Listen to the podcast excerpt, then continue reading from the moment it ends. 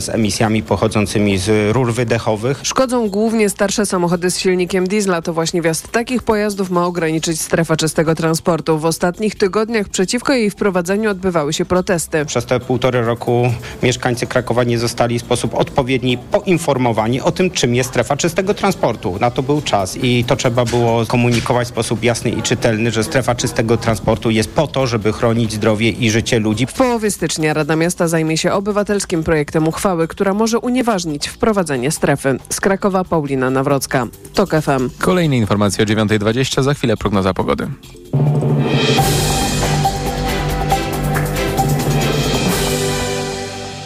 Sponsorem programu jest dystrybutor brytyjskich kamer samochodowych www.nextbase.pl Pogoda. Na krańcach południowo-wschodnich opady śniegu będą, szczególnie po południu i w nocy intensywne, ale popadać może w całym kraju. Na południu śnieg, na północy deszcz. W północnej połowie Polski w międzyczasie sporo przejaśnień i temperatury dziś w okolicach zera. I jeszcze raport smogowy. Sponsorem programu był dystrybutor brytyjskich kamer samochodowych www.nextbase.pl Sponsorem alertu smogowego jest japońska firma Daikin, producent pomp ciepła, klimatyzacji i oczyszczaczy powietrza www.daikin.pl. W wielu regionach bardzo zła jakość powietrza. W tym sezonie tak źle jeszcze nie było, szczególnie w centrum i na południu. W Łodzi, Poznaniu, Częstochowie, Katowicach, Tychach normy stężenia powietrza dla pyłów zawieszonych przekroczone są kilkukrotnie. Źle, choć odrobinę lepiej. W Opolu, Wrocławiu wyraźne przekroczenia norm Światowej Organizacji Zdrowia, także w Warszawie, Krakowie, Bydgoszczy, Toruniu, Radomiu i Lublinie. Dobra jakość powietrza w tej chwili nad morzem i na krańcach południowo-wschodnich. Sponsorem alertu smogowego jest japońska firma Daikin, producent pomp ciepła, klimatyzacji i oczyszczaczy powietrza www.daikin.pl. Radio TOK FM. Pierwsze radio informacyjne. Sponsorem programu jest dystrybutor złota inwestycyjnego. Mennica Apart.pl EKG Ekonomia, kapitał, gospodarka. I jest 9.06, to jest magazyn EKG. Maciej Głogowski, dzień dobry. A dziś naszym gościem jest pan Robert Tomaszewski, starszy analityk do spraw energetycznych w Polityce Insight. Dzień dobry. Dzień dobry. Od nowego roku nie będziemy płacić więcej za energię, gaz i ciepło systemowe? Na razie będziemy i na wszystko wskazuje na to, że e, jeżeli e, nowy rząd nie przyjmie na czas e, przepisów mrożących ceny energii elektrycznej, gazu oraz wzrost cen ciepła, no wówczas te podwyżki nadejdą e, i będą nieuchronne. No w przypadku gospodarstw domowych tutaj musimy się liczyć e, z podwyżką na poziomie około 70%, jeżeli chodzi o rachunek za energię elektryczną. W przypadku, i tutaj jeszcze raz to podkreślę, wygaśnięcia obecnych mechanizmów chroniących odbiorców. No ale pan powiedział, jeśli nowy rząd nie przyjmie, a mam wrażenie, że sejmowa większość e, zorientowała się i złożyła odpowiedni projekt ustawy, tylko wszyscy zajęliśmy się wiatrakami, a nie tym, co w tej ustawie miałoby dotyczyć naszych portfeli tu i teraz, ewentualnie jutro, czyli, czyli już po nowym roku. Wszystko się zgadza. 28 listopada ten projekt wpłynął do Sejmu. On jest rzeczywiście duży i nie dotyczy tylko i wyłącznie mrożenia cen energii. Tutaj najwięcej uwagi i medialnej, i opinii publicznej wczoraj przyciągnęły przepisy dotyczące liberalizacji, e, e, regulacji dotyczących wiatraków. Więc... Bo to się wszystko znalazło w jednym projekcie ustawy. Tak jest. No i można oczywiście zadawać sobie pytanie, czy to było rozsądne z punktu widzenia e, no, przewidywalności i transparentności procesu legislacyjnego, żeby to wszystko wrzucić do jednego worka, bo też pamiętajmy, że to nie były tylko wiatraki, ale również przepisy dotyczące liberalizacji handlu energią elektryczną na towarowej giełdzie energii. Czyli coś, co PiS niedawno zniosło i bardzo się z tego powodu cieszyło, Dokładnie rozbrajając tak. rynek e, w Polsce. I tutaj oczywiście zwyciężyła logika polityczna, znaczy w obliczu po, potencjalnego weta ze strony głowy państwa, ze strony prezydenta Andrzeja Dudy, ta nowa koalicja, nowa większość sejmowa zdecydowała, żeby wprowadzić te kluczowe przepisy, które mogą przyspieszyć na przykład transformację energetyczną, a w e, długim terminie również obniżyć nasze rachunki za energię do jednego projektu, który będzie trudno zawetować w głowie państwa. Ale co miałby pan prezydent wetować? Utrzymanie rachunków na niższym poziomie? To jest jedna część tej ustawy, bo ona rzeczywiście y, zamraża ceny prądu, gazu i ciepła na poziomie, no na obecnych poziomach na kolejne 6 miesięcy.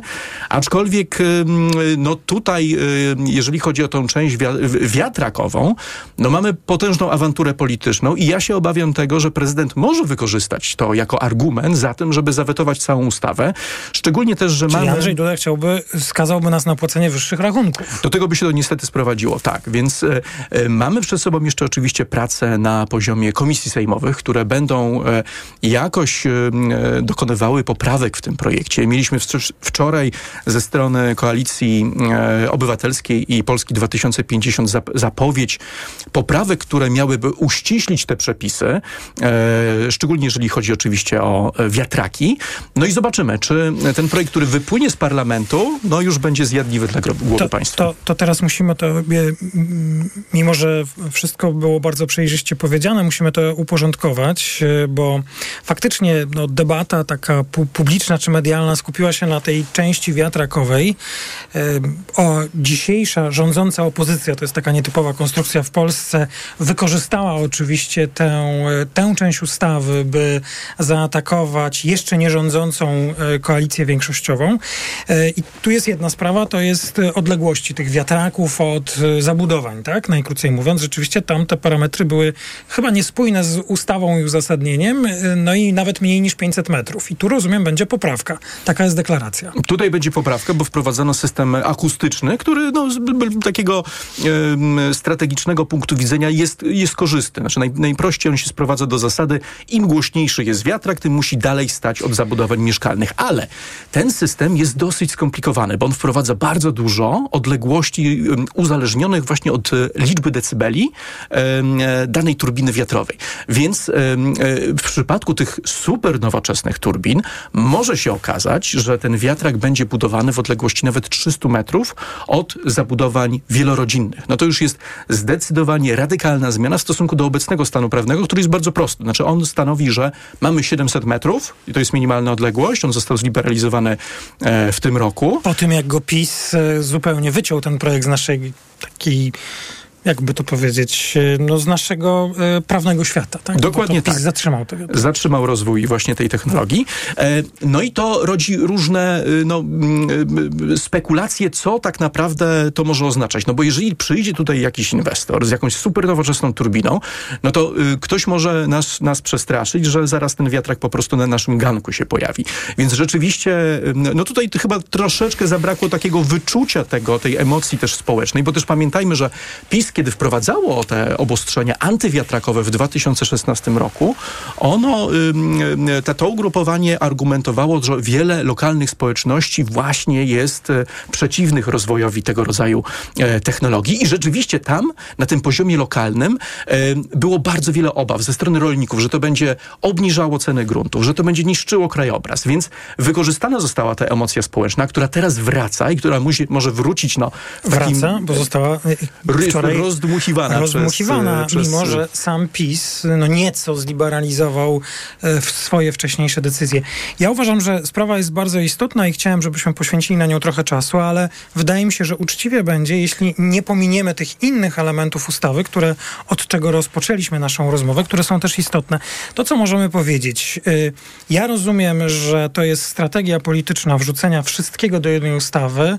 E, no nie jest to najbardziej pożądany pomysł na legislację, ale z drugiej strony mamy utrudnione warunki, bo Andrzej Duda nie sprzyja obecnej większości jeszcze nie rządzącej, więc być może będzie ona musiała takie niestandardowe działania kontynuować, przynajmniej do sierpnia 2015 roku. Poddaję to jako myśl, a nie e, swój pogląd, czy tak powinno być, czy nie. Zmierzam do jednego wniosku i jednej ważnej informacji, drodzy Państwo, słuchaczki i słuchacze. To, o czym rozmawiamy, to jest dopiero wniesiony projekt. Jeszcze się nic nie stało, nie rozpoczął się proces legislacyjny legislacyjny, natomiast rozpoczęła się potężna medialna nagonka Prawa i Sprawiedliwości, które akurat w sprawie wiatraków e, jest mało wiarygodne. Wróćmy jeszcze do początku, e, czyli zamrożenia cen energii, gazu i ciepła. Tu się pojawił jeszcze jeden element, który także rozpalił wczoraj polityków ustępującego PiSu, pana Obajtka na przykład, e, bo część tych rozwiązań miałaby być sfinansowana z pieniędzy Orlenu. Jaka część, które rozwiązania, ile tych pieniędzy z Orlenu? Cały koszt zamrożenia cen gazu, prądu i ciepła na pierwszą połowę e, przyszłego roku ma kosztować około 16,5 miliarda złotych. To jest dużo czy mało?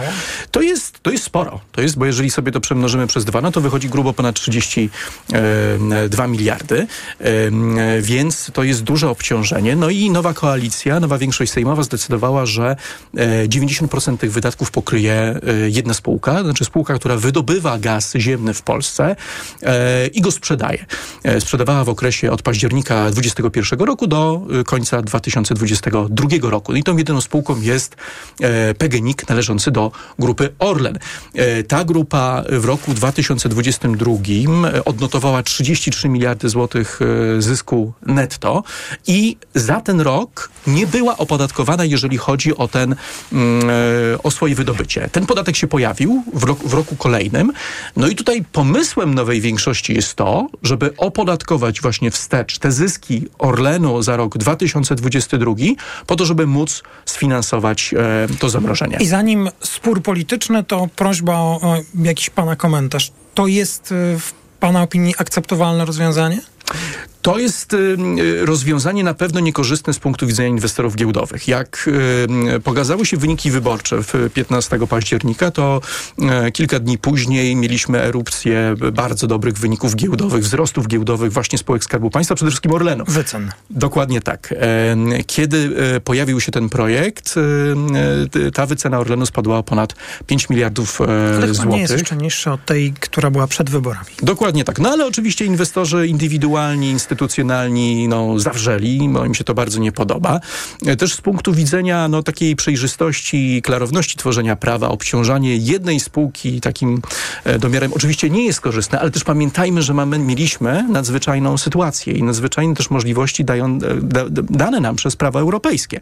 Obciążania właśnie tak zwanym domiarem spółek węglowodorowych, które uzyskały nadzwyczajne wyniki finansowe dzięki kryzysowi energetycznemu, a Orlen zalicza się właśnie do takich spółek i nie został za ten 22 rok opodatkowany. Cel, który jak rozumiem chce zrealizować yy, nierządząca jeszcze sejmowa większość, yy, to jest no, y, asekuracja obywatelek i obywateli, żeby te rachunki za energię elektryczną i inne mm, media nie, wzrosła, nie wzrosły drastycznie. Jest już potężne veto e, rządzącej opozycji, za każdym razem się waham, bo to jest tak nietypowa konstrukcja, ale rządząca, rządzącej opozycji. Nawet czytałem, że pan prezes Obajtek wysłał list do pana prezydenta, aby zwrócił na to uwagę, bo rzecz może odbić się na możliwościach e, mm, inwestycyjnych Orlenu, który ma dbać o bezpieczeństwo Polski, ale to nie było jakieś trudne ćwiczenie. Ja sobie znalazłem taki wpis Daniela Obajtka w mediach społecznościowych, który jeszcze w czasach, gdy Prawo i Sprawiedliwość rządziło było przed wyborami, napisał w ramach koncertu, mu, koncernu multienergetycznego przekażemy w 2023 roku prawie 14 miliardów złotych na zamrożenie cen gazu dla 7 milionów polskich domów i 35 tysięcy podmiotów wrażliwych. Wraz z rządem chronimy Polaków przed skutkami kryzysu energetycznego. No to jak to jest? To jak Orlen, jak rządzi PiS, to można, jak rządzi Platforma, y, Trzecia Droga i, i Lewica, to nie można? No można powiedzieć więcej. Orlen sfinansował też no, radykalną obniżkę cen paliw przed wyborami która obciążyła go na wiele miliardów złotych, jeżeli chodzi o jego wynik EBITDA i no, też z tego powodu jakoś bardzo nie płakał. Więc jeżeli wtedy Płocką Grupę było stać na to, żeby móc pomóc Polakom właśnie płacić mniej za paliwo, to czemu nie jest w stanie, jako największa spółka w Polsce, z największymi możliwościami finansowymi, dołożyć się do tego, żebyśmy mogli zapłacić mniej za gaz, prąd i ciepło? Z tym pytaniem Państwa zostawiamy nasze słuchaczki i słuchaczy. Dodam, że mam nadzieję szybko powróci Pan